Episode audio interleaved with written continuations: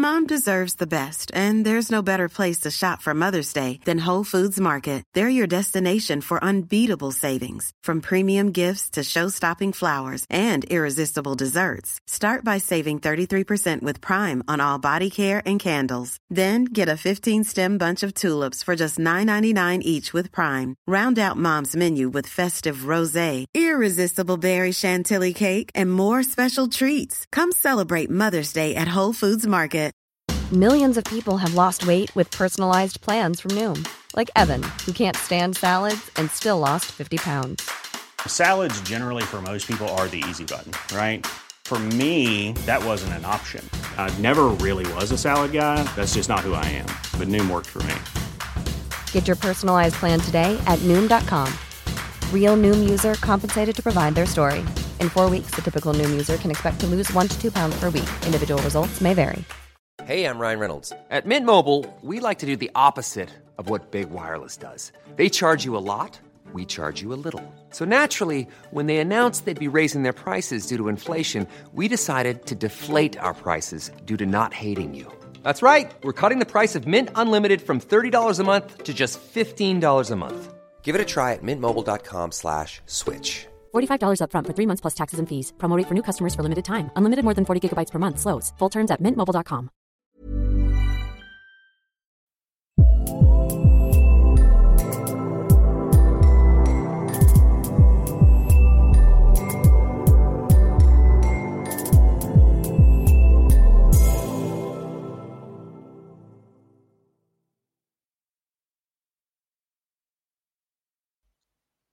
Hello, this is a UK Film Review podcast. My name is Brian Penn. This edition celebrates the achievements of the brilliant Jodie Foster, and it's also the 20th anniversary of The Panic Room being released. How crazy is that? And to discuss this vital subject, I have with me my fellow film reviewers, Rachel. What's up? And Jason. Hello, good to be here. Good stuff. Right, okay then. So, Jodie Foster, what gives her such longevity? What makes her such an outstanding performer? Rachel, what do you think? I mean, I don't know. I had like so many thoughts, but I was thinking about this today at work just to pass the mundanity of my working day time. As you do, as you do. I was like, work is trash. Let's think about Jodie Foster. And yeah. um, I was thinking about obviously she's been doing this game for a long time. She started yeah. real young, and yeah. like the thing that came to my head with Jodie Foster is like this is going to sound really odd, but she's low key. She's mm. not like a celebrity. I'm air quoting. You can't see, but I'm air quoting. She's okay. not like yeah, she's not like a celebrity in the sense that we regard celebrities in in this day and age. She's not in the tabloids. She's not like you know like making you know drunk nights out and all those things. She's kind of oh. like the female version of Keanu Reeves. She's stayed under the yeah. radar. She's not had controversy. And then aside from that, she seems like she's very sort of homegrown and I think that mm. people can relate to that. She's not mm. flashy. She's not like in the Versace and all that other kind of, you know, jazz that we see so much with celebrities nowadays. She is just sort of like she's sort of like a mum driving an SUV, picking her kids up from soccer. Do you yeah. know what I mean? Like yeah. Jodie Foster can blend in with the crowd, and I think that that as a as a person, as like a and as well as a character, because she's always played very sort of like not very flashy characters in her mm. movies she's had this longevity she's had the, the, the ability to be able to sort of like mold herself into so many different images because she is so low key again like keanu reeves just an average guy not very flashy and then he can become like he can play like films like in the devil's advocate and then he can be in like mm. the matrix and stuff like that and he's malleable if you will. Yeah no i think malleable is a very good word i like that. Um, i think you're right i think you're right rachel insofar that um, she is low key she doesn't call publicity. She's not part of the Hollywood glitterati as such, and I think that makes her that brings her closer to the people. I think, and that is always a big help. But you're you're certainly right about um, her always being around. I mean, she made her first TV appearance when she was seven years old. She oh appeared oh in the Doris Day, the Doris Day Show in 1969, and between that and her breakthrough film, which was Taxi Driver, mm. um, she was a regular on on in TV movies, in, in, TV shows. She was in Bonanza and Gunsmoke and Ironside, which were all huge TV shows at the time. So when she made it big in big in film, she was already a veteran. So I think that's something to, something to bear in mind. Jason, what do you think? Well, Jodie Foster, you know, as you said, she's been acting almost her entire life, and she's, she's a hmm. terrific actress. She's gained many awards, and I think she's very good at drama. I think she's very good at portraying ca- characters who are fighters or who yeah. who, be, who, are forced mm. to become fighters due to circumstances. Yeah. Such yeah. as you know the brave one, the accused, or flight plan, panic room. I think that's her specialty. Yeah, I think that's a very good point, Jason. I think she's very good at playing characters under pressure.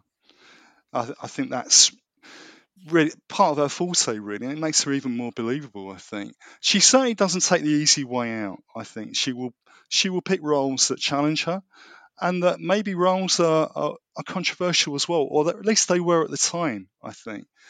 Okay, then. So let's come on to some of our favourite um, Jodie Foster films. Rachel, uh, Are we let's doing have this you. in order? Like, do I have to give an order, or do I just go? No, no, no, no, no. What, however they come out, whatever you want to mention first is fine. Um, so, you know, what's your first film then, Rachel? I'm gonna say obviously my favorite Jodie Foster film is actually Panic Room, but I'm not gonna like spill the tea on it now because obviously I think we're gonna talk about that because it is the 20th. I can't believe it's 20 years old. My God, I know, I know. it's scary, I, isn't it? It's right. I watched it the other day and yeah. I was like, God, Jared Leto just still looks the same. you know, I know. I, I was but... watching like I watched that, and then the trailer for Morbius has been everywhere, and I was like, "Damn, what's your what's your skincare routine, Jared? Let us know. I'm aging over here. I don't want that to happen." Um, the one I'm, uh, I'm obviously I'm not doing this in order because. Eh, who cares? But the other one I watched the other day, which I actually love, and I feel like a lot, a lot of people talk about it, is Flight Plan. Oh, I love that film. Right. That is a brilliant film. I love that. That was one of my five, actually. It's a good one. I yeah. hadn't watched it in so long, and then I rewatched it to talk about it, and I was like, Sean Bean's the pilot. Everyone's going to die because Sean Bean dies in every movie. He's clearly going to crash or explode. He's got a bad track record, hasn't he's he? He's got a bad track record. Yeah. Or he's going to have a heart attack while flying, and then he survives. and I was like, I can't watch this movie. No, but Flight Plan is a genius movie. It's great. Do you know what I mean? It's a very sort of like gaslighting movie. Like, okay, you're a crazy, hysterical woman. You've lost your child on a plane. How stupid are you to lose a child on a plane, you idiot? Like, but they just what, drag her. I know, but you see what's great about that film though is that um, where where we mentioned just now that she's great playing characters under genuine pressure, and you really mm. see it. She goes through the full gamut of emotions. You know, anger, Am I crazy? Yeah, yeah, yeah anger, frustration, confusion, and downright panic. I, I, think it's an amazing film, and it's, a, it's sorry, who's the actor who is the um, flight marshal on that plane? Um, that is a good question. I was watching that movie, and the whole time he just looked so tired. I was, I think that's the actor's face because I was like, "Where have I seen him before?" It's really going to annoy me. Yeah. The guy who plays the flight marshal, I was like, "You just look so tired, bro." I get the uh, travel is hard, but it, it's never a good good sign, is it? Really, when I don't trust you to be a flight marshal. Yeah. You're falling asleep on the job. I know. It's, it's, a it's a, movie though. It's an amazing film, and it just cre- keeps on cranking up the tension as well. But you focus on Jodie Foster because she's got great eyes, very expressive, and she can tell a hundred stories with just one expression. It's a sign of a great actor. Jason, have you seen Fl- Flight Path? Flight, Flight Plan. Plan. Sorry. Flight yeah, Plan. Sorry. That was, that was actually one of my top five as well. Yeah, I love I love that film. I love all the suspense in it. Yeah. I love the how they I love the how the script kind of gives impressions that gives impressions that it could be Justin's uh into into into Jodie Foster's mind, her character's mind. I like that. Yeah, way yeah. to do that. Being gaslit as a woman is an uncommon. well, I'll tell you something else about that film as well, though, is that there's that sense of claustrophobia where you know the uh, the director is the director I'm not really that familiar with, Robert Schwentke. Mm um, is that he manages to enclose the action really, and it is. It's set on it's set on a double decker aircraft. Yeah, it's still very. Right. I didn't know planes could get that big. I mean, I know previous to prior to the podcast, we're talking about my travel anxiety. oh, planes yeah. are also trash, but I was like, why is that plane so big? They got stairs, they got a bar, like they're five minutes away from having a swimming pool. I've never been on a, I've been on like a like a jet, like a Boeing, but geez, yeah. I never knew they got that swanky. But, but you see, still lost it, kid though. yeah, well, yeah, that's true. Yeah, uh, but what what um what I think is interesting about basing a story on a plane really is that you know all the main all the characters are, a trap. They're fixed in, aren't they? They're in that space, and there's no Mm. no way out, right? And you think to yourself in this storyline, how she got on the plane. I mean, she was bringing her back her, her husband's body, wasn't she, from Berlin? Yeah. But she gets on the plane with her daughter, and then her daughter disappears. She goes to sleep. She wakes up, her daughter's gone, and there's no absolutely no record of her. And Mm. that's got to be every parent's worst nightmare. Because for one thing, you think you're going around the bend, you think you're going mad, and I think it, it carries that kind of terror so well. It, it does it so well, but partly they do it with the visuals because it's on an aircraft anyway. So you've got that kind of sense of containment there. That is probably why films work so well on a plane. No one's trusting Sean Bean to be our pilot, though.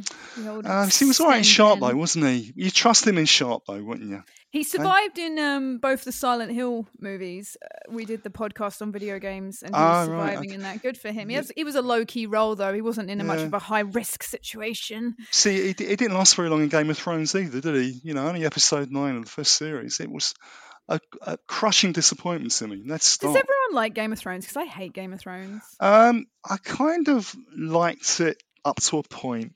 I think it's it's a bit like um, having a having a chocolate eclair. You know, Ha- have a certain amount, it's all right. but you- Creamy. yeah, too much of it. You know. Anyway, we are going off a bit of a tangent. Wait, so let's- Jason, did you like Game of Thrones? Yeah. The series, I haven't seen it. Never, not a single episode, unfortunately. Well Good. done. That way, it's trash. Well done, Jason. How did you manage to avoid seeing seeing Game of Thrones? Well, uh, That's uh, quite an achievement, isn't it? but Everybody says it's awesome. Is it not?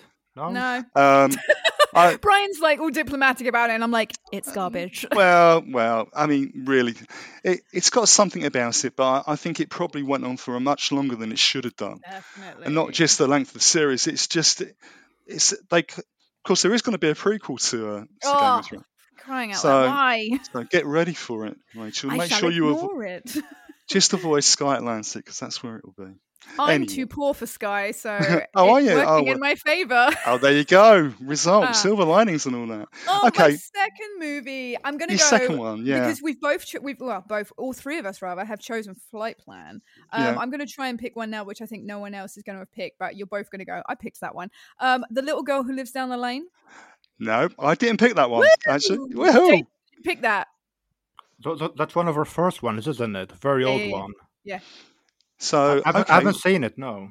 Oh, I got one that no one picked. All right, This go on movie then, Rachel. is like just yeah. like this was after Taxi Driver because I did some research because I'm like she's literally the same age. Which one came first? Taxi Driver came first, but I just thought to myself she's 13 or something like that. Again, the movie is is very good, very suspense. You know, um, she's she's been doing these suspense thriller films since the get go, hasn't she? Yeah. Jeez, tough roles. But she again, she she takes on things at 13 where she's murdering people in this movie. Um, there's uh, there's there's sexual scenes almost where she's you know like the the idea that she's naked with older men and things like that. Um, so she's really like playing and pushing herself. The movie itself is is great. You know, it's it's in compelling, it's engaging, it's a great thriller. There's scenes in it where you go like that, which is always what you need because obviously film is there to engage us and yeah, sometimes make us laugh, make us cry, make us be reco- yeah, repulsed. sure. And but I just thought to myself, one of the things about picking that movie is just simply that she was 13 and she's done Taxi Driver where she's playing like, a prostitute, and then she's going straight into doing this role when she's 13 and she's murdering people. And I was just I- like, I want to murder people at 13. No. well, I mean, it's a film that I wasn't aware of, and it was the same year as Taxi Driver, or it was released the same year anyway. yeah, they were really close to each other. Yeah, and Martin Sheen was in it as well. I'm just looking at the uh, cast list. It was Canadian, wasn't it? It was made in Canada. And, Yeah, set in Quebec. It, it's it looks like a bit of a, a bit of a sleeper, a film that got kind of lost through the cracks and has been forgotten Yeah, I somewhat. think doing two of those movies so close together, which are very gritty subjects, if you will. Um, yeah, one of them's always going to go under the radar more than the other, and it's a shame because I do prefer it to Taxi Driver personally. Um, Ooh, but you know, spoiler, spoiler. If anyone doesn't like animal cruelty, someone kills a hamster in it, which is with a cigarette, which is like super depressing.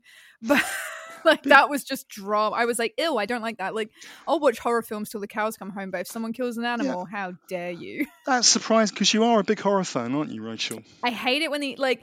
It's it's like I don't care about people, but if you kill the animal, I'm like stop doing that. Animals like, are different, yeah. Yeah, okay. to- and he kills a hamster. It's the most like harmless little baby, and he puts Yeah. a cigarette out on it, and it's just just and when she kills someone else, I was like, oh, thank God, a human died. I to cleanse my palate from all the hamster death. Strange the way it gets to you, isn't it? But yeah, I Michael think Myers is always killing dogs in Halloween, and I'm like, why do we even have this? Like, it's such an unnecessary like uh part. Like, it doesn't build his character. I don't know why they do it. It's just But isn't this just a shock, though? I mean, one of the one of the objectives of horror is the shock, isn't it? It's to genuinely scare. the I genuinely think they know it upsets people, so they're like, put a dog death in. But you see, really them- get them them- up. but you see, the thing is, though, we're more accustomed to films like that today, though, aren't we? But back then, in the mid '70s, I don't know. I just get the feeling that some directors and filmmakers held back a little bit more, and when they did try something like this, it always Yeah. caused more, more of a stir. Well, look at Um, things like Cannibal Holocaust. They took those people to court because they genuinely thought they'd ate those people, didn't they? And things like Last Last House on the Left, and you know, they really it was the extreme were, went Yeah. really extreme. Dun, Yeah. dun, dun. Jason, that kind of film does that work for you? Would that is is that your kind of film? Is that the kind of movie you would watch? You mean with animal cruelty? Well, not necessarily animal, animal cruelty, but but has a very aggressive approach to filmmaking. The the way Rachel's described it, is it a film that, that would work for you, or do, is that a turn off? Do you think for you? I mean, well, now that Rachel has talked about this film uh, with Jodie Foster, I would like to see it. You know, I'm curious about it because it sounds like Yeah. a rather good psychological thriller. It's It's- definitely psychological. Yeah, definitely. It's challenging, isn't it? I think that's what you Mm. call it, and that's always been one of the first things I thought about with Jodie Foster was that she does take on challenging roles, and she was doing it at a very young age as well, and that's what really strikes strikes me about the films that she makes is that, that she doesn't take the easy route at all. These these films are gonna cause a reaction of some sort, and that's certainly what this film does. The little girl who lives down the Oh lane. yeah, that film definitely is is. Do you know what though? I don't think it's a great title for a film though. It's very long, isn't it? The little girl, Girl who lives down, the, lane. There's a few movies uh, with titles like that, like Yeah. you just sort of go, eh. Yeah, it kind of do- doesn't. You want? s- I mean, Taxi Driver. It's sharp. It's more To immediate, isn't it? I think. They should call Yeah. that movie Hamster Killer. And well, then yeah, that would that would work better, wouldn't it? Really? Yeah. No. Killer. That'd be mad. I wouldn't watch it. I would, but then I wouldn't have watched it. I'd be like, uh, leave those well, hamsters yeah, alone. it kind of draws you in, doesn't it? Yeah, Little- that's true. Little So- chubby hamsters. What's your third film then, Rachel? I'm gonna, I'm gonna, I'm gonna seamlessly segue because we've then. been talking about her youth, the youth of Jodie Foster, and this is another thing that I think about when I was watching, um, catching up with the old Jodie Foster films recently. Was Taxi Driver, of course. we Mm, of all talk about. Taxi Driver, right? Naturally. Why does Jodie Foster have the same voice that she has now when she was 13? Like, if I listened to myself at 13, I'd be like, I have a youthful voice. Yeah, Jodie Foster has had the same I know.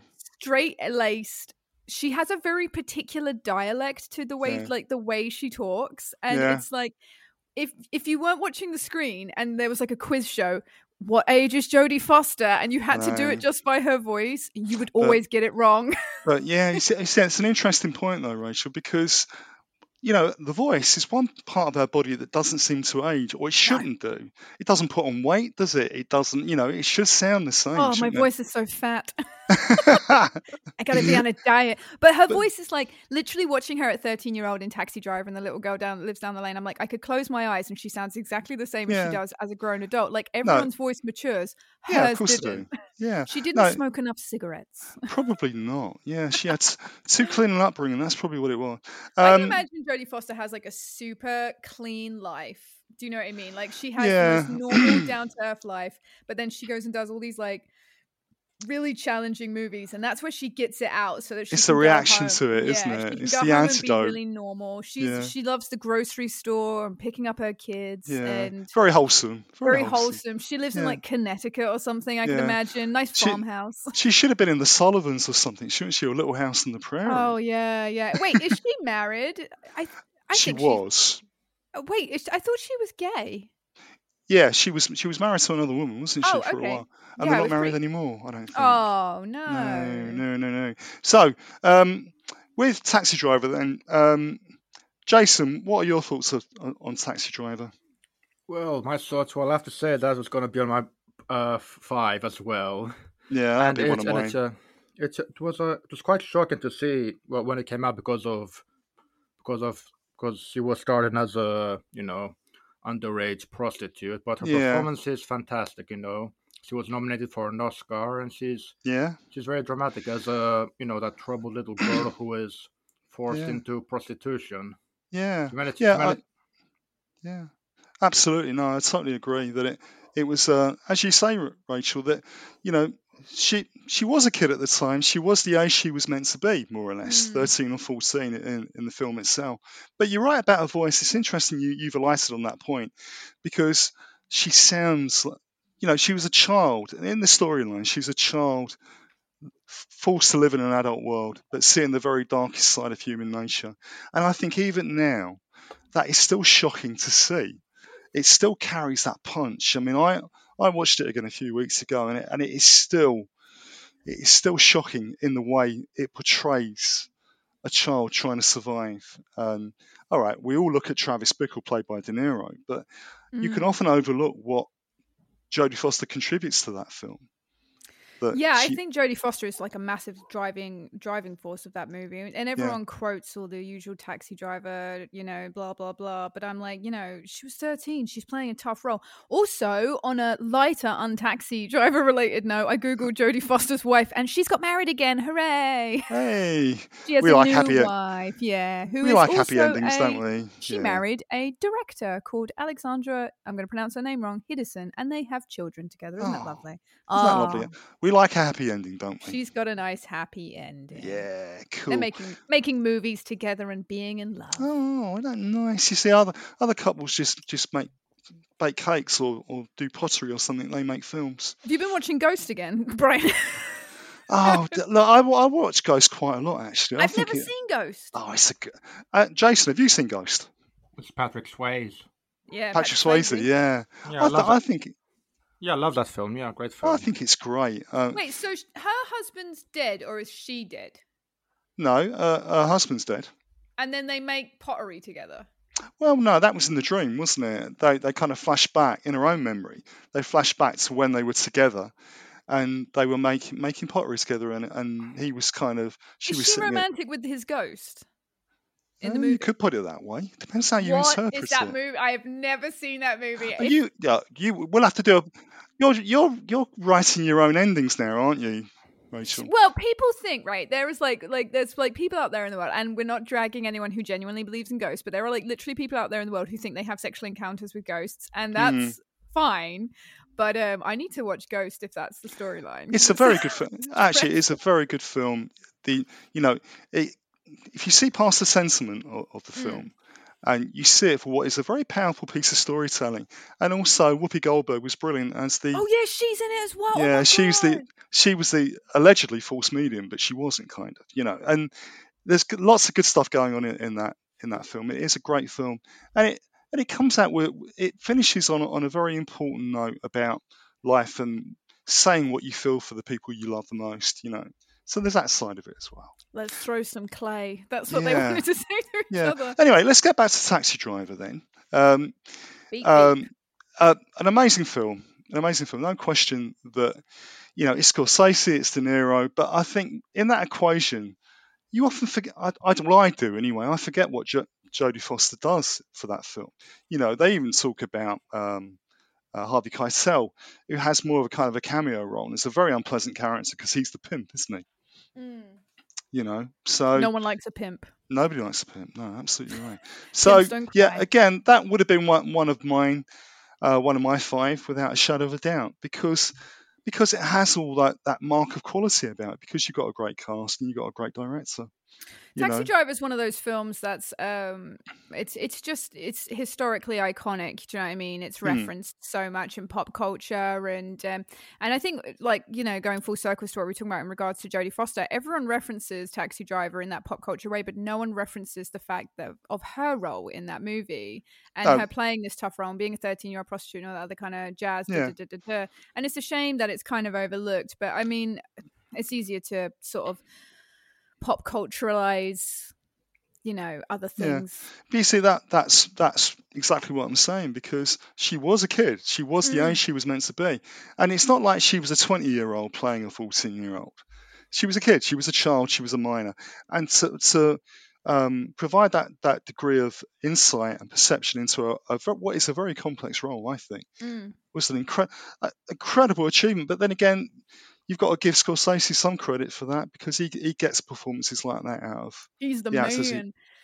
He's a good director um this is the thing is it, it makes me think about this movie that came out that everyone hated because everyone slated the actresses in it but they were children and it's a horror movie and i don't know if anyone's heard of it called megan is missing Um, I, I I've heard of it, but I couldn't tell you anything about it. Don't watch it; it's terrifying. Uh, it's like a, a phony found footage film in it, but um, it, it again it deals with the case of of young girls and sexuality, Ah. and um, uh, it's it's it's basically around them being captured and sexually assaulted. But Mm. everyone drags the actresses who did it, but they were the age of the girls who they were meant to be playing. I think I think they're like Mm. um, fourteen or fifteen. One of them's older. There's two of them, and um, and I just thought to myself, like, yes, it's not the best acting, but you're playing a very intense role at a very young age where you may not have the greatest understanding of being in Megan is missing, being groomed online, being, you know, Yeah. um, sexually Um, assaulted. And then again, Jodie Foster, though, at 13, she nailed Yeah, Taxi Driver. And absolutely.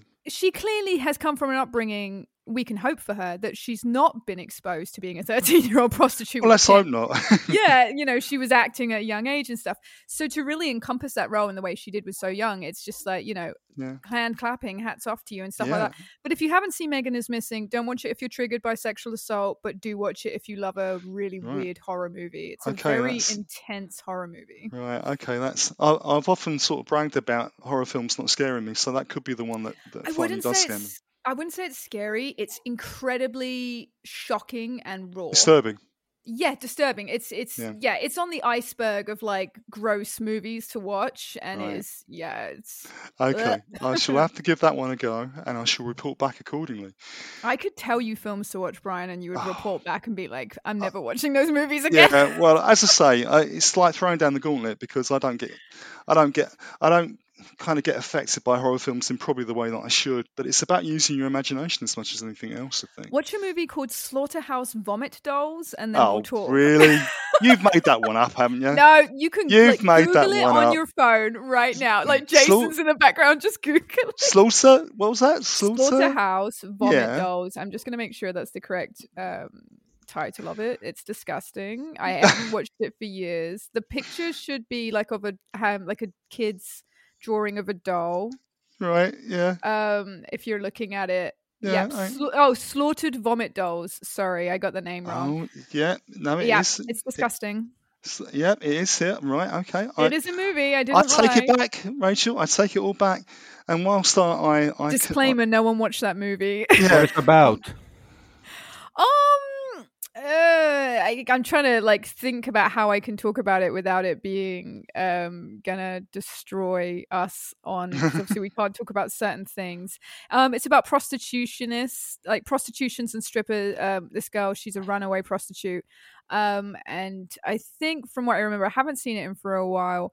It's basically like vomit gore. She um gets into like some sort of like psychedelic drug trip and then she starts having all these weird hallucinations and things like that and um she thinks she's falling into the pit of hell but um i think it's yeah drug drug induced but um there's all this weird vomit like gore action and it's all about vomit. It's it's mm, Hmm. it's not a movie. I don't know When why they it made that movie. 2006 2005 brian if you've got it up you should um you Oh, might be looking uh, at it hang it's on. about 2005, 2006 kind Yeah. of thing. It's quite an old movie now. Yeah, it's terrible. It's absolutely uh, atrocious. Well, well, um, well, thanks for that, Rachel. Um, oh, you're welcome. I'm sure. I'm sure we we've made a mental note of that. Um, Everyone just is clicking away right now yeah. to go watch that terrible movie. So, what, what's what's your fourth Jodie Foster film then? Rachel? Oh, it's Silence of the Lambs, isn't it? And has everyone oh, got well. that on their list? Yes. Yeah. Yeah. Jason. Jason? Yep, absolutely. Yeah. Jason's just delayed because he's watching Slaughter Vomit Dolls. Nothing in the background. Yeah. yeah, that movie is genius. Like, I feel like um, everyone, she like remember right okay i'm going to get really weird and annoying remember how manhunter came out in 1986 yeah which was then remade into red dragon yeah and the guy who play like who the guy in it who talks like Hannibal Lecter is really unhinged but trying to stay sane and he's like carrying that energy and stuff yeah. like that. And then they obviously released Silence of the Lambs, but Hollywood were like, "Hey, that was successful. Let's remake it later with Edward Norton." But I yeah. feel like Jodie Foster really must have studied that movie, like yeah. um, Manhunter, because she really encompasses that cop trying to keep it together, trying to stay on the brink of sanity, trying to hold mm. her own mm. against this benevolent force. And um, I'd seen Manhunter first, which was a blessing, I think. I think it's the best way to do it. Yeah. And Manhunter was like 1986, maybe 1980. Yeah, I think it was mid 80s. Yeah, yeah, it yeah. was great film. Oh, who was um, Hannibal Lecter? Brian Foster? Brian Cox. Brian, Brian Cox. Cox. Yes. Brian Cox, oh my God, I love him. I love him. I love him. Yeah. Um, and uh, you know when i watched those films like you know in the what i'm air quoting correct order i was yeah. like yes he preys you get that feeling that he preys on those cops who seem on edge mm. and um and that gave it a much more interesting edge i think if you watch it Silence of the Lambs first and then watch Red Dragon, you're kind of like, eh, but it's better to watch Manhunter first. Yeah, I think I think you're right about getting them in order in that way. Mm. What what really impressed me about Jodie Foster in Silence of the Lambs though was that she didn't sit back at all in the role. She no. didn't let Anthony Hopkins do all, all, the all the work. You know, she was equal to him. You know, and I think she matched him frame for frame. And the fact that that film that year at the Oscars, it mm. won the big five awards. Yeah. Because Jodie Foster got Best Actress, Anthony Hopkins got Best Actor, Jonathan Demme got Best Director, got Best Picture, and it got Best Adapted Screenplay. And that is such a rare thing. You don't normally get that. What I love uh, about Jodie Foster in that film is you can, and I don't. I mean, you guys are both dudes. Did you mm-hmm. both know that you're both guys? mm-hmm. Yeah. You don't like. I, as a woman, felt her overwhelming desperation um, to uh, prove herself all the time to the very mm. male dominated environment that she was being thrown into and that's like it oozes off the screen in the fir- in the first half of the well, all of the film because even the bit when she's in the house at the end you know you still get that vibe where she's like don't mess up do you know what i mean don't fail because they're going to just rip you to shreds at back at the office or whatever and mm. i feel like that is such an important part of her character uh, and she plays it so well because jodie foster seems like a strong person I can imagine in real life. Yeah, she had that vulnerability in that movie, and I think it was so well yeah. portrayed. She was and very good. I, think you're right. I think the the Oscar was well deserved. Yeah. I think I think she often plays. I mean, such is the the, the nature of being an actor, being an actress, uh, is that you play characters that have to be strong, that have to try that much harder, have to try that much harder to prove themselves. Mm. And Clarice Starling was pretty much in that category, I think. And I think uh, Jodie Foster is so well suited to that type of role because she comes across as a strong woman every I single time. I also think if no one has seen Manhunter, go and watch Manhunter. Yeah, because it's such a good movie. Yeah, and, and everyone it, forgets about it. But I think it gets swamped a little bit because of Silence of the Lambs. Yeah, and that's such a uh, shame because it I gets lost. Yeah, I yeah. think Manhunter is the better movie, which yeah. is dragging Silence of the Lambs like trash now. Manhunter yeah. is such a good, and I'm gonna just go on a Manhunter tangent. The way they do all like the subtle green like um like filters on all like the camera shots and stuff like yeah. that. It's so good. So, yeah. I don't know why I love the green. I just love it. And that 80s score that they have in it. Manhunter's yeah. good. It's for free on YouTube. Everyone go watch it now. Ah, Click yes. away, watch Slaughter Vomit Dolls and Manhunter. Your evening's on us. As a little extra. Make that the B feature. Yeah, if you need you... to calm down after the vomit film. Yeah, that's right. Jason, what what's your impressions of, of Silence of the Lambs? Well, Jodie Foster in it, uh, she is brilliant. I think it's terrific performance, and she plays a char- she manages to play a character who is both vulnerable and strong mm. and strong at the same mm. time. You know, because she plays that FBI trainee who yeah. is haunted by her, by a by a, tra- a traumatic experience in her childhood. Yeah. At the same time, though, she is intelligent and determined to mm. catch the killer. Yeah, uh, I think those scenes between um, Hopkins and Jodie Foster are electric, though, aren't they? Really, even though there's a glass screen separating the two of them. You know, to me, if if I was Jodie Foster playing that role, I think I would feel quite intimidated by Hopkins because he seemed to get under the skin of the role. And it's almost like if you're in that situation and you're acting against someone like that, it almost feels like you're not acting. It would almost feel real to me. That's the way I would see it. And it's a sign of two two great actors. I feel like every time they were on screen together, it became like it could just be me picking up on it. There was like a strange sort of Stockholm syndrome energy between her and him. Mm. And I really loved that. It was either a Stockholm syndrome energy or there was some sort of erotic tension. I don't get like, and then I never can figure out. Maybe it's me being stupid. Like, I can never figure out whether he actually genuinely has feelings for her. Maybe in just an affectionate way. Yeah, actually, that's way. that's a, yeah. Because towards towards the end, I mean, it's like he kind of cares about her. yeah, there is a kind of a dependence between the two of them, isn't there? Because the very last scene at, at the end, he actually says mm. uh, something along the lines of Clarice, I won't be paying you a visit because I think the world is a much happier place with you in it, or words to that effect. Yeah, something like that. And I was just like, dude, is he? Is he yeah, it does make you think, doesn't it, that, that exactly. there's something more. But it gives it that kind of frisson of added frisson of tension, doesn't it, as well? Silence uh, of the Lambs was um, basically the 90s version of online dating. You don't have to touch each other, but you can still be in love. We're behind glass, Clarice, but uh, yeah, I know. Love you well, in that pantsuit. no, well, no worries about COVID. No, oh screen between them. Yeah, no worries there. You know. Yeah, let's let's be, be fair about that. Okay, so that's Silence of the Lamb. I think we more or less would, would agree that's a, a great film, and it's a modern classic, isn't it? Without a shadow of a doubt. Rachel, you're up to your fifth film. What's what's your final film? I think we all are ready for it. Go it's on. The Panic Room. Dun, dun, dun, dun, dun, dun, dun. I love this movie so much. Oh my god. Tell me why. Tell us why. I shook my friends today by saying that I love that movie, and because uh, I don't make phone calls on my work time, of course not. no, Who does that? No. no. um, I was talking about Panic, and I was like, I love Panic Room, and he was like, Would you? Whoa, really? And I was like, Dude, this movie is like, I've literally only watched this movie like three times, but every time I watch it, I'm so on edge, I'm so engaged, I'm so invested in every second that mm. the, of screen time because you're like your kid's got diabetes, is it?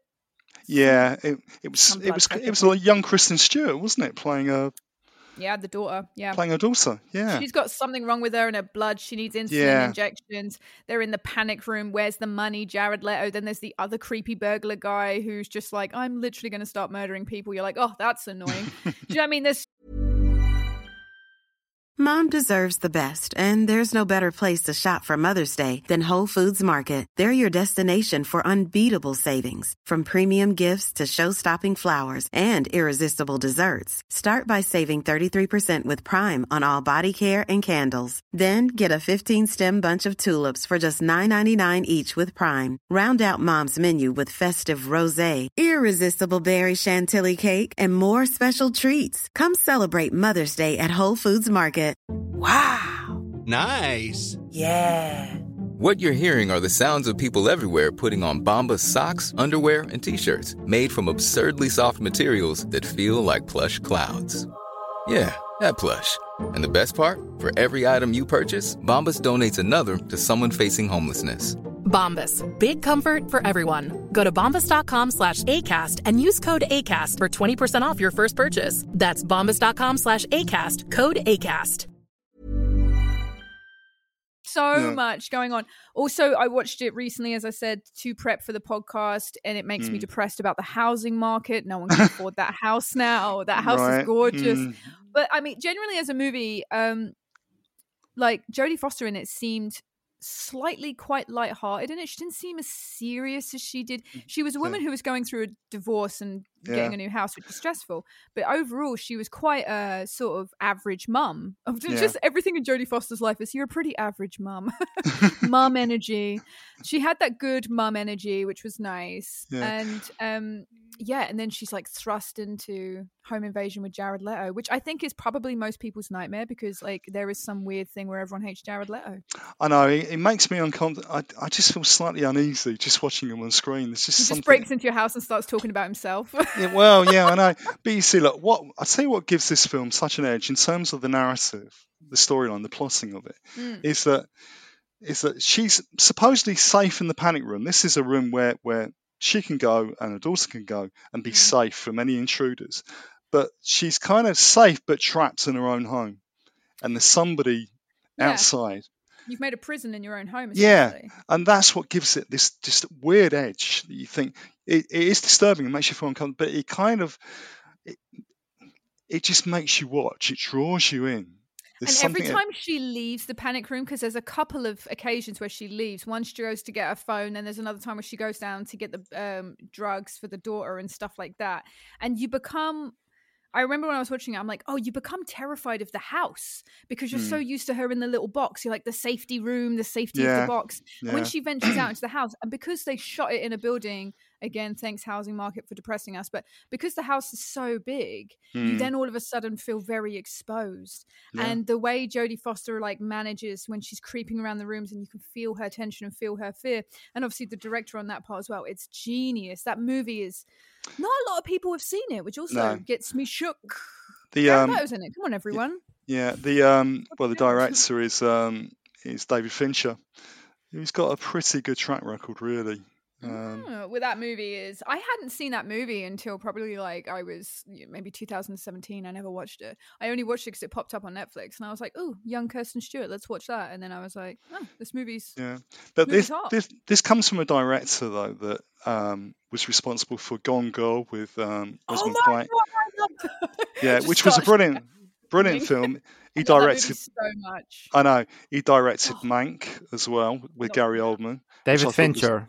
David Fincher, yeah, he directed Oh. Zodiac. Great Um, he- movie. but he's he's directed sort of such a variety. He does pop videos as well. Um, wow. So Seven. Uh, now I forgot he, he directed Seven with uh, Brad Pitt. Awesome So- film. Yeah, brilliant film. So it comes from a director who knows what he's doing, Yeah. really does understand how to portray, how to tell a story. Um, Mm. Absolutely, Jason. What do you think of the Panic Room? Yeah, I like the Panic Room. I can't say that it's super to me, not super to me, unfortunately, but I do like it. It's a good thriller, many edge of your seat moment, and a Mhm. good plot, and yeah, yeah it's, I approve of it. Good film, I'd say. Yeah, some people say it's not good, but I think it's okay. I think. Who are these people? Let's hunt them down. Yeah, I know. Let's, we want some names. Yeah.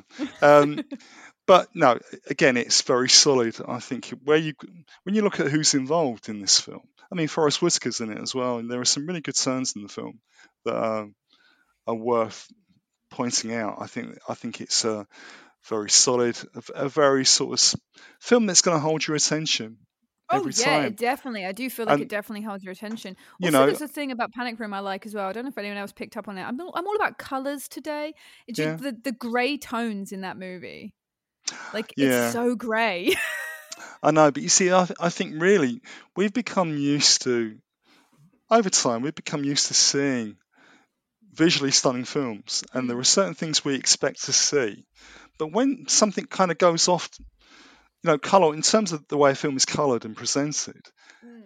some when confronted with something a bit different, a bit grayer, it stands out a bit more. yeah, It's I like when loved it- it. It whenever you see a black and like white film, when you see a black and white film, it kind of stands out a bit more because we're used to very kind of very sort of vivid tones, and Mm. you switch into something a bit grey, a bit more monochrome, then it has a much bigger impact, I think. So Imagine if um, J.J. Abrams made a black and white film. He couldn't have any sun flares. He'd be so depressed. I know. See, maybe we ought to give it a go. You know, it's um, Branch out, J.J. If you're listening. yeah, it's, it's, be brave. Be brave. Be brave. Yeah. Mug those sun flares off. Take a, take a cue from uh, Panic Room. You can be grey, but you can have a good time. But like, it just in general, I think that there are so many things in that movie that make it. Obviously, we're meant to talk about Jodie Foster. She is exceptional. She is the she's the leading. You know, she's everything in that movie. She has to look after the kids. She has to get out of the panic room. She has to stop Jared Leto talking about his music career. So much she has to do. Um, but you know the movie in itself is just it sets her up to perform at her best i think is what i'm trying to say do you know what i mean? Like yeah. just every and i can't believe he did zodiac and gone girl no wonder i, like that film because i love those two movies just with gone yeah. girl is like you know when i'm mad at men i regularly will watch that movie which means i probably watch it every day no. It's a brilliant film absolutely yeah. brilliant film the way the way it's constructed and put together. Yeah fantastic I, I film. and the zodiac um, is is also a fantastic movie, which I didn't know he'd done. So I'm kind of, yeah.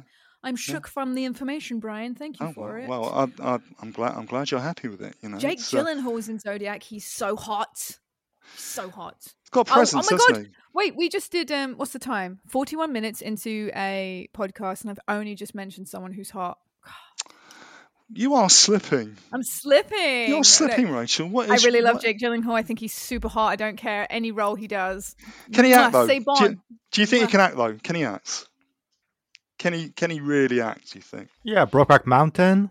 Yeah. yeah. Oh yeah. Yeah. He's good in that. Yeah, but what I'm and saying is Night- Nightcrawler. Yep, Nightcrawler, and I think he's really good in Donnie Darko. I, I genuinely, not just because I, you know, would like to be locked in a panic room with Jake Gyllenhaal. I think he is a. I think he's a dynamic actor. I think he's done a, a, lot of varied roles. I think he holds his own. I feel like at the moment he's kind of doing a few more sort of schlocky, hammy, actiony kind of things. Maybe see, well, he needs the paycheck. I don't know. Yeah, this is see, this is this is why I asked the question because he's obviously got ability. He's yeah, back he's got, in the day, yeah. Yeah, he's got charisma. He, you know, he's got presence, but it's a bit like I suppose it's similar to my my uh, thoughts about Keanu Reeves. I like them as actors, but are they really stretching themselves? Are they picking roles that are easy, you know, uh, easy to make, easy money, or are they picking, or should they be picking roles that challenge them a bit more? I 100% had this conversation. I can't remember who I had it with the other day. And we were talking about Keanu Reeves. And I was like, Keanu Reeves has the capacity to do good movies and be a good actor. And why does he pick such trash?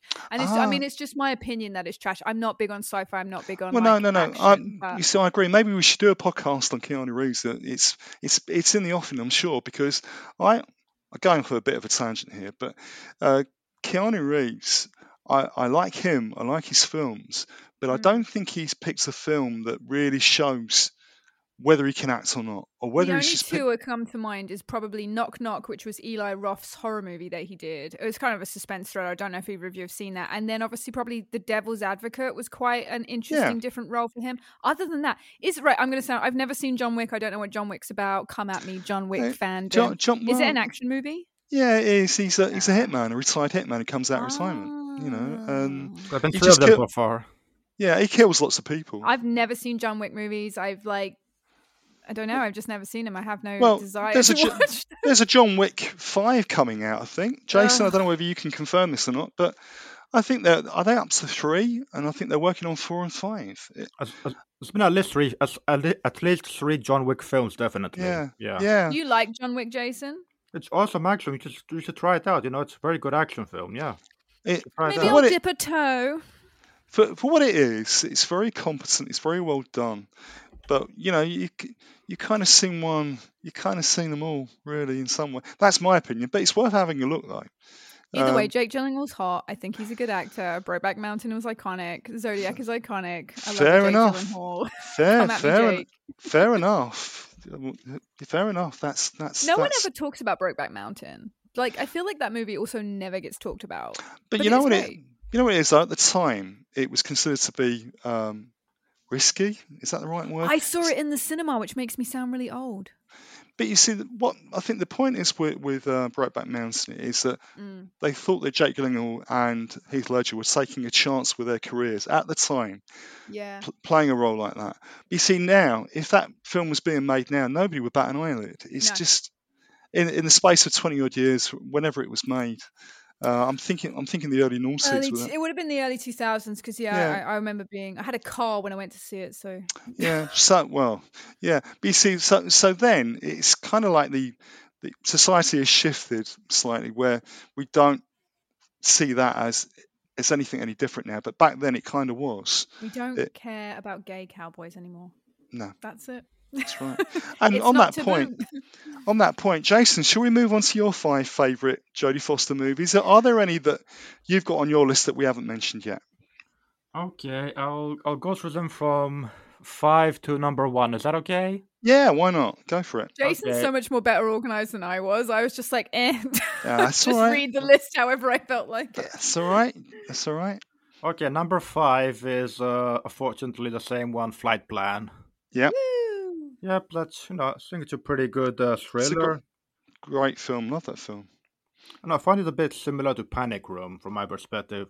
You know, because Yeah, it's, it's it's the again, it's- again, vibe. the, yes, again, the kind of trap, aren't they? She's, trapped, Yeah. she's trapped inside a plane and she's looking for her daughter, and her daughter's in trouble again, as she's Yeah. in Panic Room. But yeah, it's it's a very good, true. There are sim- similarities between the two. That's for sure. Yeah.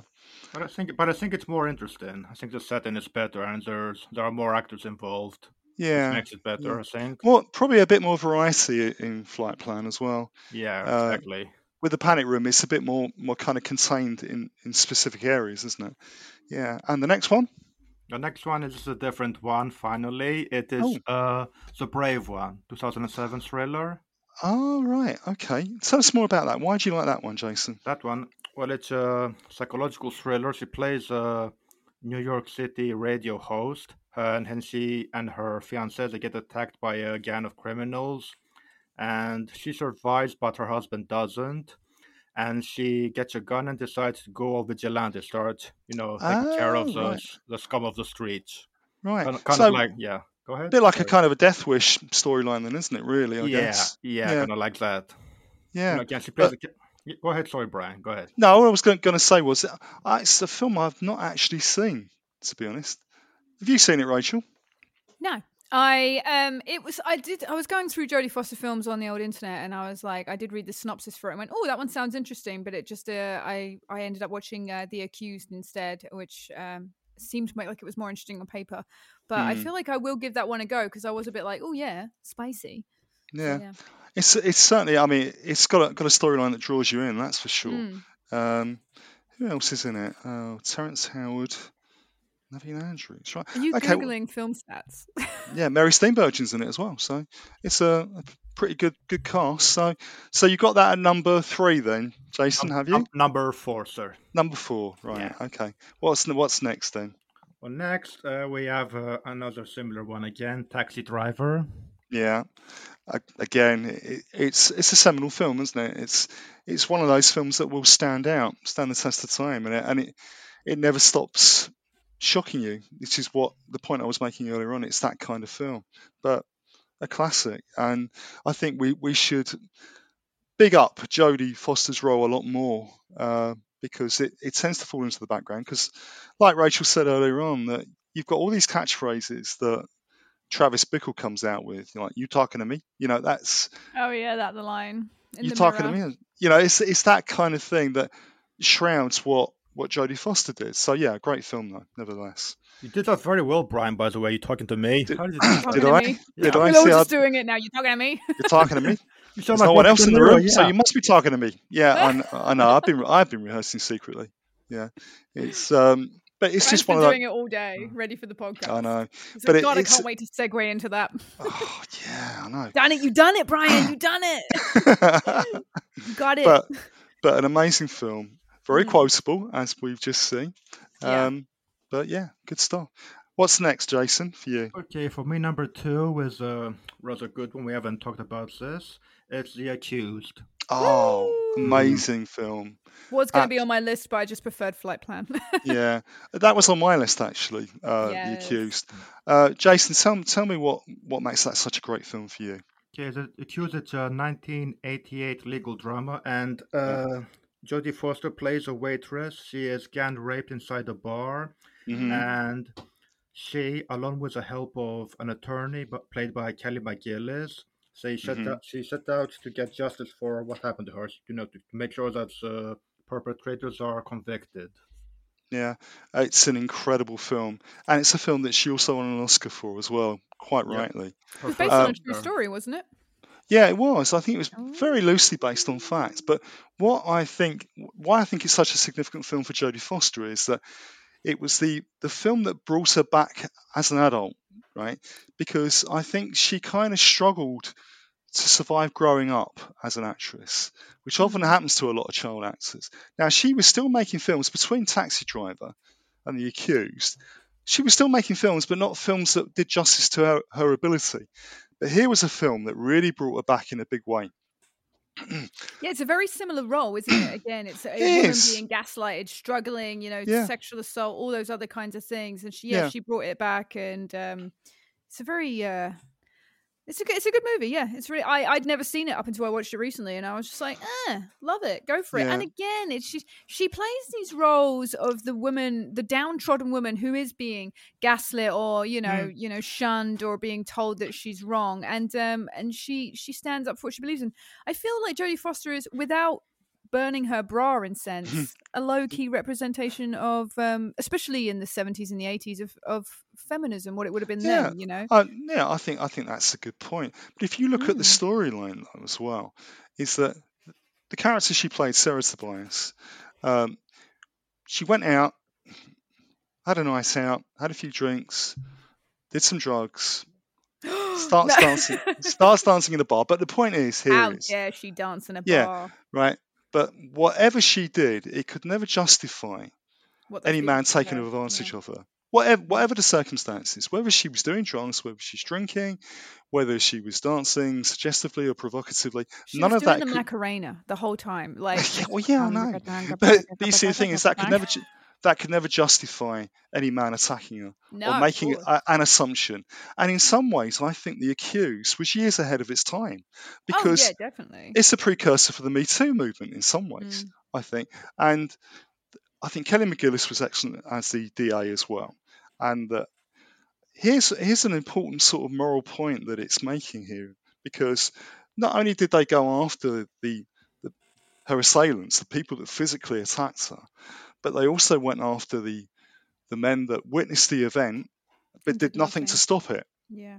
Right, who just encouraged them, and that in their mind they're just as guilty as the men that actually responsible for the attack. And I think that's great, brilliantly observed, and very good storytelling, but also years ahead of its time because you so think, right, fellas, uh, yeah. if a woman does the Macarena, it is not an invitation. Yeah. Let's just put that out there. I know. But, you know, like I say, a brilliant film, but it, it kind of makes a very important moral point there, I think. Yeah, it uh, is a, it's a very, when I was watching it, I was like, you know, this is. This is very ahead of its time. You know, we're touching on subjects that people have only really brought to the forefront, to the light, to the to a media attention in the past. Maybe I'd say five to ten years. And so to yeah. be making that movie, when was it, Jason? When Nin- did you say it was? 1988 and that yeah that's that's way ahead of its time if you yeah. think about it like if yeah. you think about how much women have been you know sexually assaulted and it's been downplayed or we've been blamed for what we were wearing or were we drinking or were we doing you know dancing or drugs and stuff like that so to to make that movie then yeah it was very mm. very very good and she plays it so well Mwah, c'est bon french chef's kiss chef's kiss jodie foster Mwah. but and she was still very young then at that time. She was only about 25 actually yeah, when she. She looks young, yeah. She's still incredibly young, and it just reminds you how long she's been around as, as well. like so. a dinosaur, Jodie. You've been around forever. Yeah, I know. you giant lobster she's evolving, but her voice isn't. Oh no, she still sounds about ten, doesn't she? You're right. Yeah. I can't uh, do her voice. If anyone can do a Jodie Foster impression, like there's a certain way of doing it, and I can't put my finger on it, and it annoys me. But no, hats I, off if you can. No, I'm, maybe I'll try that for the, for the next time. I mean, I mastered Travis Bickle. Yep. Maybe I can do Jodie Foster in time for the next podcast. Iconic. Eh? I want to hear eh? that. yeah, all right. I'll see what I can do.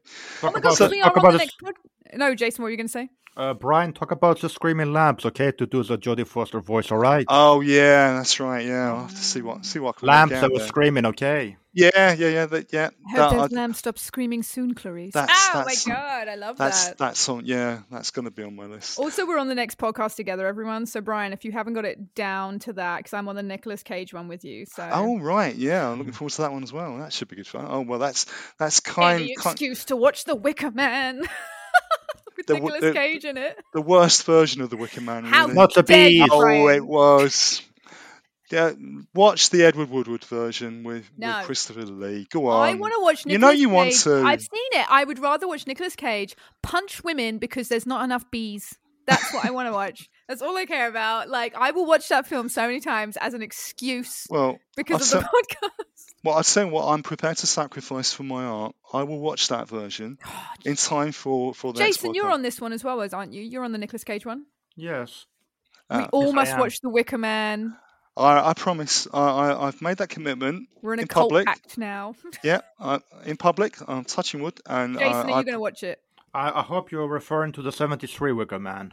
Ah, no, see, the now, Ja- Cage one. Nah, see, see, Jason knows. You see, he knows, don't you, Jason? Right? We were obviously talking about quality, weren't we? But Uh, anyway, we'll still watch the Nicolas Cage version, yeah, and we'll give an unbiased, balanced view. brilliant. We'll just say Yeah. it's brilliant. Everyone says it's brilliant, and then we just move. Well, as long as I say of the it's brilliant. As long as I say it's brilliant. yeah, He has made other films as well. Don't forget, Rachel. only The Wicker Man. Con Air, love Con Air. we got to save it for the next one. I, I know, can't- I know, I'm yeah, we're- suppressing my Wicker Man excitement. So, Jason, yeah. what's your number one? I'm just taking over. Yeah, Jason, what's your number one? Jodie Foster or Nicolas Cage film? It's Jodie Foster. Yeah, see, yeah. Okay, number one is, uh, you guessed it, The Silence of the Lambs. Yeah. How, can, how could it not be?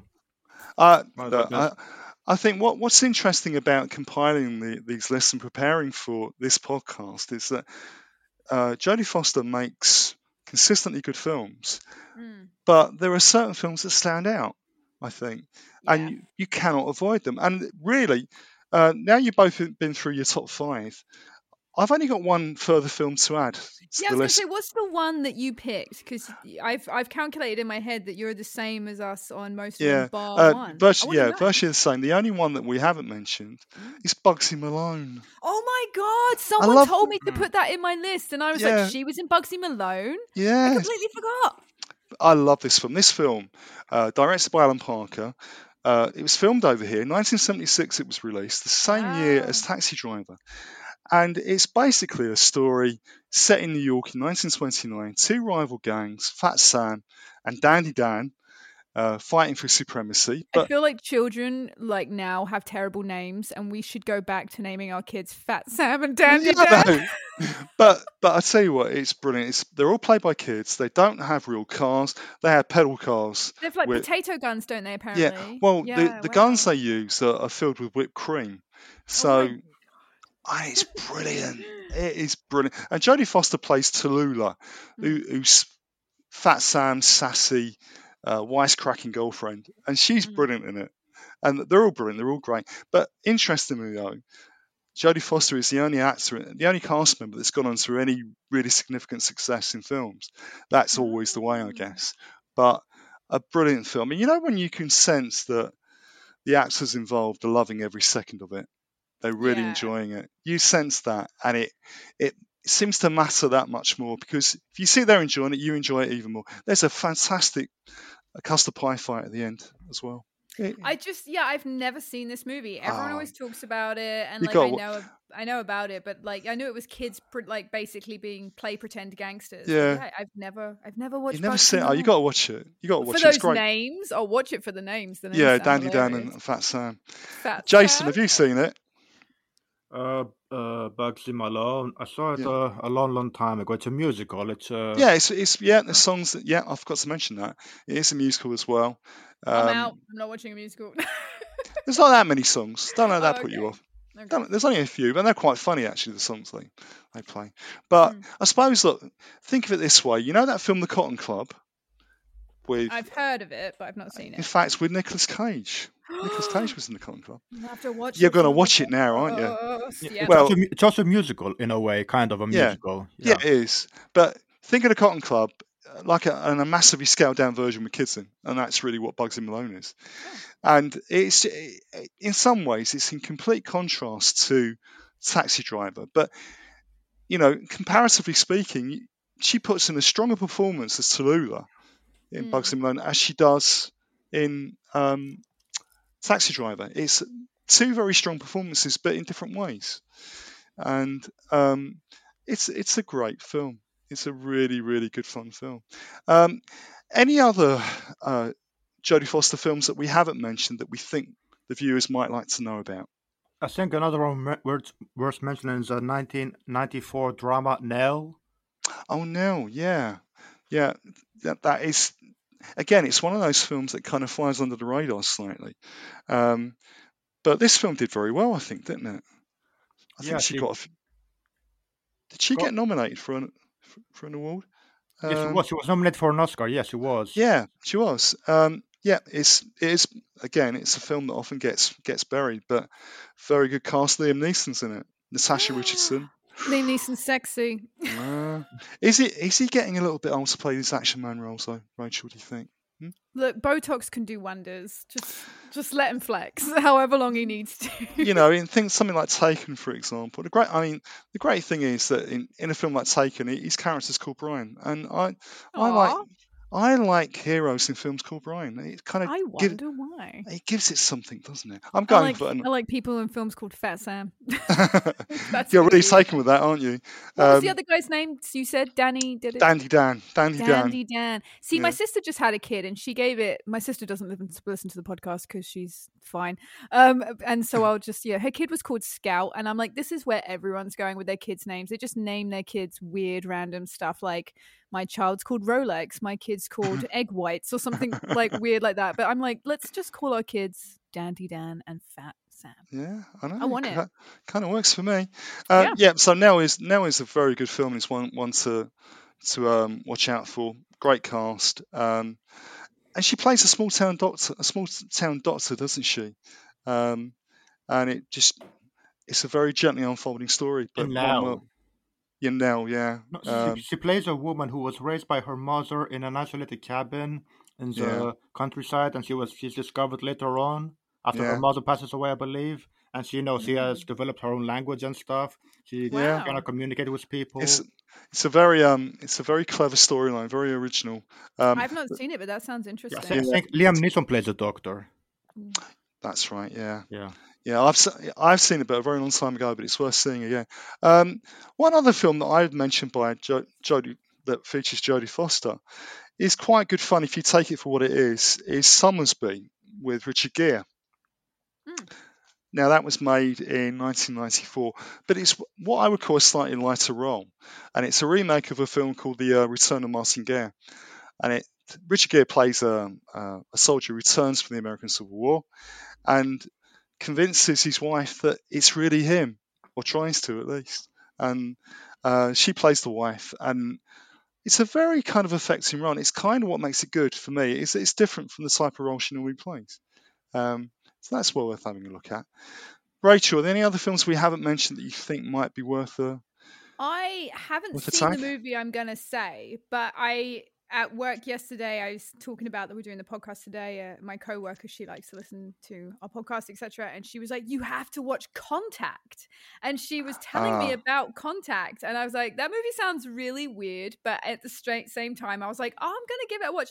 And I watched a couple of trailers when I got home from work, and I was like, "Oh yeah, I, di- I didn't have time to watch the movie, but it seems really like odd, but." I would still give it a go. I'll give Contact a go at some time. At some point. Yeah, I th- she was raving about it. She was like, "I love Yeah. Contact," and I was like, "Okay." yeah. I suppose really it's um, Space. yeah, it's it's a if you got to be into sci-fi, I think, for Yeah. it to really appreciate it. It Yeah. doesn't mean to say you can't like it, but you've got to like sci-fi for it to really get to you. I think you've got to be receptive to it. Um, but yeah, it's a good film. I've only ever seen it once, but I think it. The films that you only see once and never go back to, I think you should revisit them after a, after a time. Yeah, and you can kind of realize how much you either hated it or you loved it. You know I mean? It, it always goes one of two ways. Like if I don't watch a movie for ages and I go back to it and I'm like, I'm never in between. I'm always like, that's absolute trash. What was I thinking? Yeah. Or that movie's genius. Why haven't I watched it since? Do you know what I mean? But um, yeah, she's a big sci-fi lady, so she was yeah, she was big on the old contact. So if there's any sci-fi homies out there, Yeah. I think what we should we should also mention the film that Jodie Foster is working on currently, and that's a film called Nyad. Now this Oh, is about a marathon sw- swimmer called Di- called Diane Nyad. She hasn't got a leading role, but um, this becomes she becomes Diane Nyad becomes the first person to ever to swim from Cuba to Florida, and it sounds Imagine like putting it, that on your like LinkedIn account. That's your flex. I was the first person to swim. I know it's Cuba pretty to difficult Florida. to top, isn't it? Really, you know. It's such a. I didn't know that was. I like people swing the English Channel. David Walliams covering himself in Vaseline and splish splashing around. I didn't know Well- people swam from Cuba well, to Florida. B- We've learned something new. Cuba to Florida. I mean, it's full of sharks and. How far cro- is that? Do you know? I don't know. A long A way. million miles. a long, a long way, and negotiating sort of sharks and crocodiles and God knows what else uh, on the way. Uh, so that that sounds like an interesting film to keep an eye out for when, when it's completed. But again, doesn't have the starring role. But Jodie Foster seems to 110 miles, everyone. Yes, I googled it just now. It is an 110 miles swim with jellyfish and shark-infested waters, and it will approximately take you 53 hours. What a fun way to spend nearly three days. Yeah, I know. Well, it's well worth having on your CV or your LinkedIn uh, account. She's that's for sure. Um, but um, again, it sounds like a, a it's the type of film that where Jodie Foster hasn't got the starring role necessarily, but she will inevitably steal the film because she Gonna often does. steal the show. Because she often does. Yeah. But um, a, a very, very, very good actor, and also a capable director as well. Let's not forget, um, because she did direct one big movie called Little Man Tate, um, which again is is a, a very sort of cerebral film, a, a thinking film uh, about a mother trying to raise a very talented child. Um, so that's hopefully has given the listeners uh, a taster for what they can expect from Jodie Foster, the breadth of the work that she she has. Um, it's impressive, isn't it? It is really impressive, and I don't think she's ever really made a bad film. Yeah, and again, as we were saying earlier, she's a she's a lady who's who's been taken seriously in Hollywood. She's not compromised her career with any kind of like um, external factors, and um, she's always picking those roles that you know. As I said, she's. I feel like she's very much for you know women's women's rights and and things like that and standing up for Hmm. for things that do affect women but she's doing it in a um, classy and tasteful way is the best way Hmm. to also describe her approach to these topics so Yeah. well done jodie foster Yeah. Jason, any final thoughts before we close? Well, she's had a fantastic career. She's done some great films. She's, she shows the world that she is a outstanding actress, and I cannot wait to see what she's going to do in the future. Yeah, um, I'd have to echo, echo that. I think she's an amazing actor. Um, she picks the right films. I don't think she's ever made a bad film. And that's a sign of a very good actor, very perceptive, very intelligent, knows what would work for her. And also makes sure that she makes a point that her characters do have a point and they get that point across every single time and they're very strong and they're meaningful Mm. characters. So hats off to uh, Jodie Foster. we say this now and then she turns up in like the next marvel movie or something and just Well, sells yeah, out I know, but I was just going to say that's something she's always managed to avoid, something like that. But I Thank suppose in some ways you might not blame her, right? But she's always steered away from that. But yeah, there's always that chance that she's going to turn up in a Well, I, film. it's, it's funny that we say that because I thought that about Jake Gyllenhaal because there was years of Jake Gyllenhaal doing like really quality movies, and that actor as well, Joseph Gordon-Levitt, he came up doing very quality indie gritty movies as well, and you're all like, "Yay, well done to them!" And then for just some reason, like Jake Gyllenhaal's doing like, these hammy movies now, and Joseph Gordon-Levitt's doing like he did rom coms, didn't he, and stuff like that. Yeah. So Jodie Foster has had a very long career where she's not sold out for the paycheck. She probably gets a big paycheck anyway because she is very established. She's an Oscar winner, but um, yeah, she's never done the the classic Yeah. cash grab movie. So yeah, you know, that, and that's what her. impresses me about her the Yeah. most is that she doesn't fall for that at all. She's not Mm. part of the Hollywood system in that way because she's not. She's just sort of said, right, I'm not going to do that. I'm going to pick the films that mean something to me and characters that I can do something with. So you have to admire and respect her, and she's still relatively young. You know, she How old is she? she is 59. 59. There you go. Thank you, Jason. Yeah, a, a, a mere child, so she's still got a lot to do, and we, we can only look forward to what she does next. So that is where we have to draw a line under it. Rachel, Jason, thank you for being A my guests. Thank you for being my co-partners in crime. It's been brilliant as usual. We should call all ourselves co-pilots because we talked about Flightplan so much. Okay, fair enough. Co-pilot sounds good. Yeah, sounds Yay. excellent. And and thank you for listening. Please join us again In the meantime, when we talk take, about the Wicker Man, when we talk about the Wicker Man, until then, we're going to talk about. There's no other podcast. We're just talking about the Wicker Man. until then, take care of yourself and keep safe. Bye for now. Bye. Bye.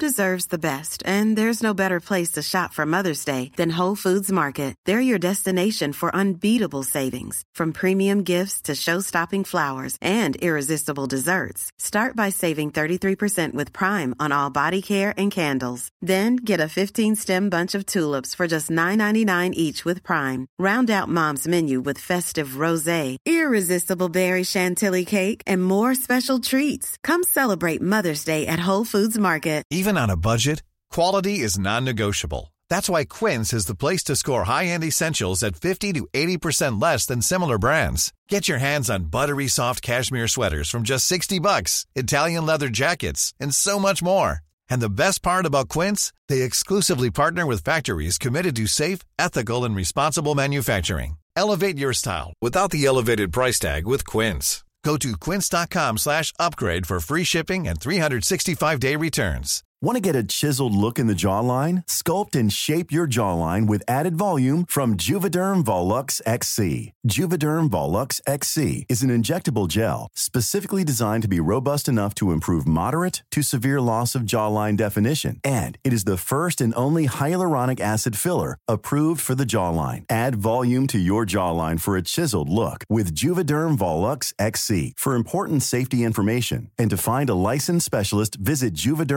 juvederm.com that's J U V D R M.com. Not for people with severe allergic reactions, allergies to lidocaine, or the proteins used in Juvederm. Common side effects include injection site redness, swelling, pain, tenderness, firmness, lumps, bumps, bruising, discoloration, or itching. There's a risk of unintentional injection into a blood vessel, which can cause vision abnormalities, blindness, stroke, temporary scabs, or scarring. Talk to a licensed specialist to find out if it's right for you. Visit juvederm.com. That's J U V E D E R M.com.